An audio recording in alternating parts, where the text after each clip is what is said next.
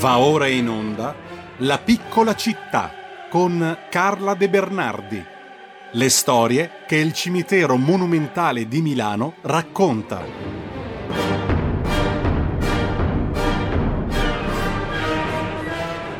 Buongiorno a Carla De Bernardi che vedo già collegata con noi. Grazie, buongiorno Carla.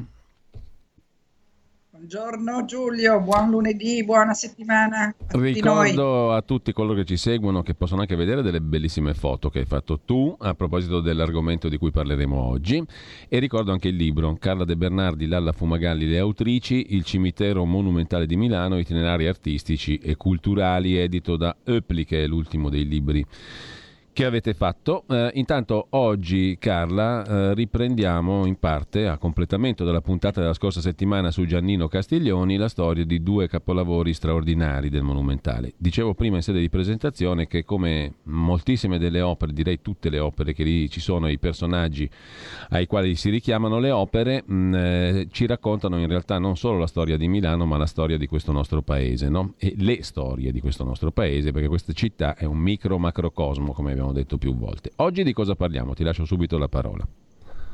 Allora, oggi per completare il discorso su Giannino Castiglioni, che forse è l'autore più importante del Monumentale, perché a parte aver fatto più di 60 opere, 70 credo, di cui molte fuse da Fonderia Artistica Battaglia, che è un altro... Eh, un altro posto meraviglioso dove mi piacerebbe un giorno portarvi, magari vado a fare delle foto e poi chiedo il permesso di, di mostrarvela perché è veramente un, un, luogo magico, è l'antro di Vulcano, perché c'è proprio la, come si chiama, il carro ponte per fare le fusioni a 1400 gradi, è veramente un luogo, un luogo pazzesco. Mm.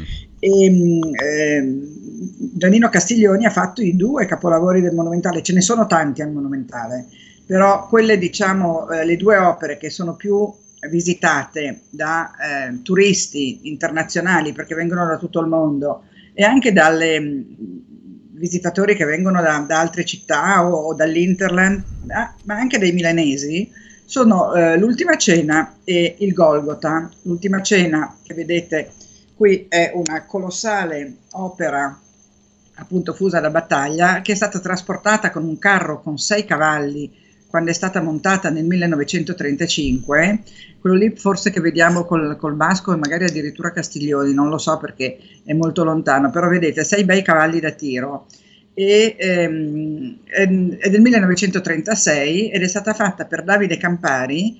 Davide Campari era il figlio di Gaspare Campari, Gaspare inventò la Campari così come la conosciamo oggi, naturalmente si è molto evoluta, all'epoca c'era solo il bitter che era questa miscela di erbe misteriosa, perché lui non la voleva e credo che non l'abbia mai rivelata, e ehm, inventò il Seltz per portare l'acqua dalla cantina al bar, che era il camparino di Corso Vittorio Emanuele, che c'è ancora, dopo credo che ci sia un'immagine con l'insegna, e ehm, inventò l'aperitivo in pratica.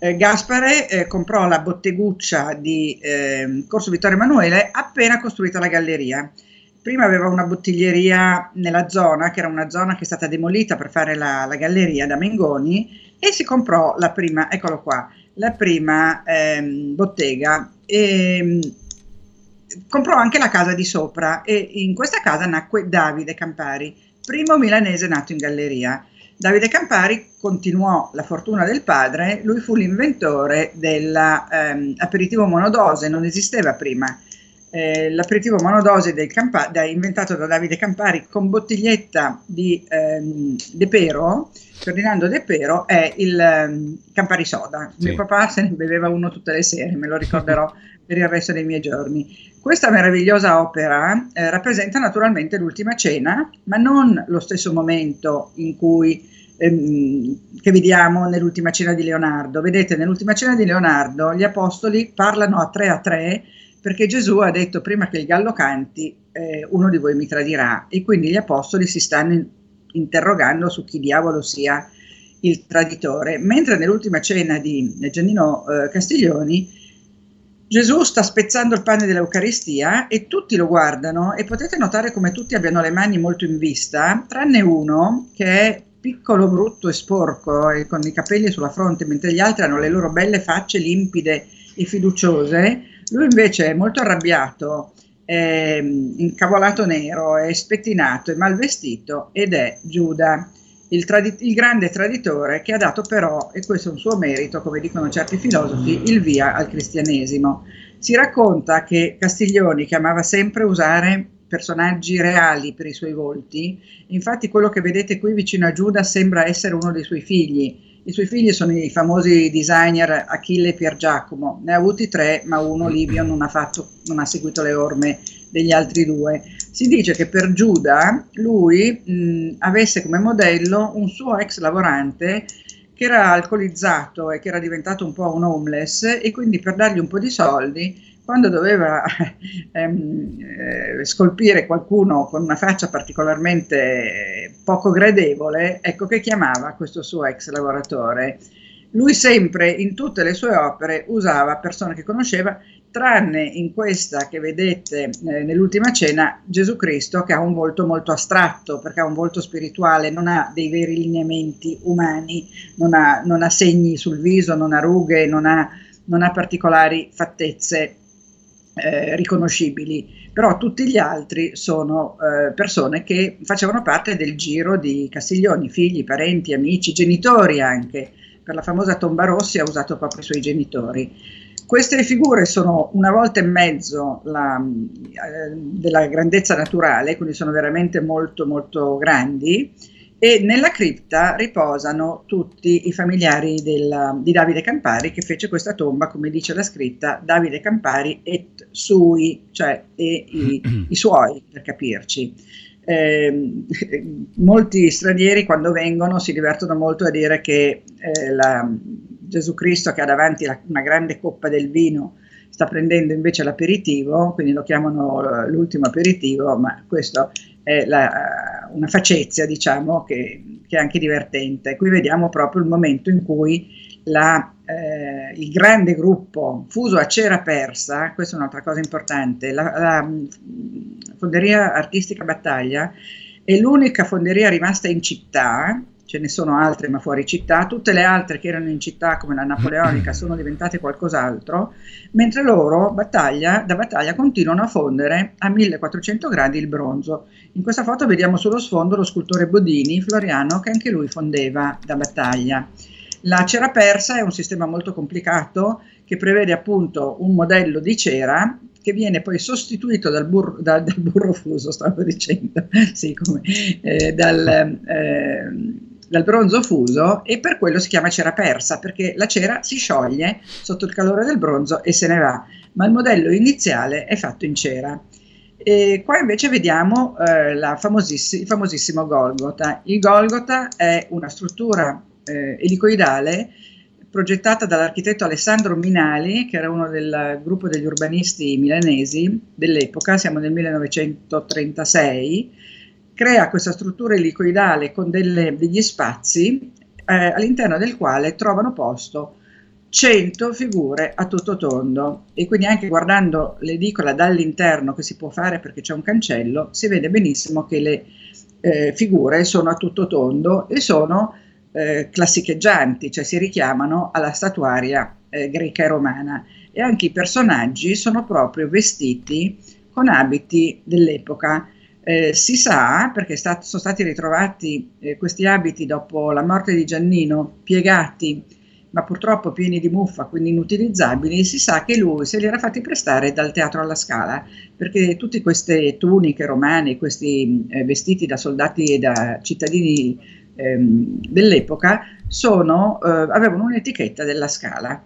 E, mh, mm, sono delle figure molto belle, si alternano delle scene che sono proprio scene della Via Crucis, quindi tutta la salita al Golgota, le cadute di Cristo, Cristo che si rialza, eccetera, eccetera, con figure, inve- eh, con immagini invece di eh, momenti della vita eh, di quel momento e degli spettatori della salita al Golgota. Quindi abbiamo mamme con bambini, abbiamo eh, famiglie intere, abbiamo animali, cani, cavalli, anche lì tantissimi animali e cavallo abbiamo i soldati romani che fanno la guardia a, a, al, al popolo che sta guardando la scena e abbiamo San Pietro con il gallo, la prima formella a sinistra in basso è Giuda Giuda avvolto nelle spire del serpente con la scarsella dei 30 denari in mano e tutto il peso del, eh, della Golgota pesa su di lui perché è lui che tradendo ha dato il via a tutto questo. Ecco qui vediamo invece proprio San Pietro e sul retro di San Pietro, sulla, dietro la schiena, si vede il gallo. Eh, per queste figure anche di, di, nuovo Castiglioni ha usato un sacco di persone che conosceva, per esempio ha usato i fratelli Bernocchi, che erano tre, il senatore Bernocchi Antonio, che è il eh, titolare di questa, di questa edicola, i due fratelli Michele e Andrea. Sono tre personaggi molto importanti nella vita artistica milanese perché hanno, eh, dopo la guerra, hanno finanziato con Toscanini e altre famiglie milanesi hanno finanziato la ricostruzione della Scala e hanno finanziato anche la ricostruzione di Brera in particolare il senatore Bernocchi, che aveva un'azienda tessile a Legnano, a Legnano c'era proprio un polo tessile, c'erano i Tosi, i Cantoni, i Bernocchi, tant'è che era chiamata la piccola Manchester a quell'epoca, quella zona lì, proprio per la presenza di queste grandi fabbriche. Erano degli innovatori, avevano introdotto il telaio Jacquard, per esempio, e Bernocchi era un innovatore anche in campo sociale, il senatore, perché lui ha fatto la scuola per gli operai, la scuola per i bambini degli operai, ha fatto una, tutta una serie di una specie di villaggio operaio dove eh, le sue maestranze potevano avere una dignità di vita notevole. Poi ha finanziato l'ospedale di Legnano, la casa di cura di, eh, di, Legnano, la scuola Bernocchi di Cerro Maggiore e per gli amanti del ciclismo la Coppa Bernocchi di ciclismo che si corre ancora adesso. Ma il suo lascito più importante è stato di 5 o 7 a seconda di come la si racconta, milioni per fare quello che oggi noi chiamiamo il Palazzo della Triennale, ma che doveva chiamarsi Palazzo dell'Arte Antonio Bernocchi. La famiglia Bernocchi è ancora poco contenta, per non dire arrabbiata, perché a un certo punto nel fascismo l'hanno chiamata la Triennale e non c'è stato più modo di intestarla al donatore Bernocchi però se si salgono le scale della mm, triennale e si prende lo scalone di destra, a un certo punto si arriva a un'enorme lapide di bronzo dove Bernocchi è ricordato. Però la famiglia spera sempre che qualcuno si ricordi di ridare il nome Antonio Bernocchi al Palazzo dell'Arte che è stato costruito in soli eh, due anni, tra il 31 e il 33, se non ricordo male, da, eh, dal famoso architetto Giovanni Muzio, che era un architetto razionalista che credo tutti conoscano. E quindi questa è la storia della famiglia Bernocchi. Il nipote, eh, il fondatore si chiamava Rodolfo il, eh, ed era il trisnonno di Nicola Bernocchi, che è un nostro buon amico, il quale anni fa ha, ha, fatto un tour di Legnano per far vedere appunto tutte queste cose che aveva fatto il bisnonno e poi il nonno e ha dichiarato questa cosa molto bella. Leggo, eh, perché non, non me la ricordo a memoria. Le eredità di denari possono non restare per sempre, ma lasciare radici forti e ali per coloro che ottengono con sacrificio e altruismo i propri meriti. Non ho ereditato, dice Nicola, quote azionarie o palazzi, ma profondi valori e rispetto per chi mi sta vicino. Non sono i nostri cognomi, ma le nostre azioni che ci qualificano. Le grandi eredità, come le grandi storie, sono memoria e devono essere un patrimonio di tutti, che tutti devono sentire proprio. Il marchio Bernocchi è uno stato d'animo, uno stile di vita, un'ispirazione ancora oggi, dopo 200 anni, perché la Bernocchi è stata fondata nel 19 e ehm, quindi eh, questo eh, discorso di Nicola venne tenuto in occasione dei 200 anni, quindi anni, tre anni fa ormai. E, ehm, queste due opere, L'ultima sì. cena e la, Il Golgotha di, di Giannino Castiglioni, sono in assoluto eh, le due opere che caratterizzano il cimitero, poi ce ne sono altre, eh, ve ne ho fatte vedere tante, Bene. ce ne sono di meravigliose, per que- però queste sono proprio caratterizzanti Carla, del monumentale. Siamo alle 9.30 abbondanti, quindi il nostro eh, so, tempo è so. terminato. Però, però... sì che ho una specie di orologio interno, perché sì, arrivo perché alla fine abbastanza siamo, quando, quando sì, finisce il Ormai ci siamo, ti sei anzi, perfettamente adeguata ai tempi e quindi abbiamo avuto la possibilità di ascoltarti. E abbiamo potuto dire tutto. Dettagliatamente, sì. Bene, eh, grazie davvero a Carla De Bernardi, mm, vediamo se riusciamo a sentirci anche settimana prossima. Eh, intanto io ti ringrazio, ti auguro buona settimana Carla.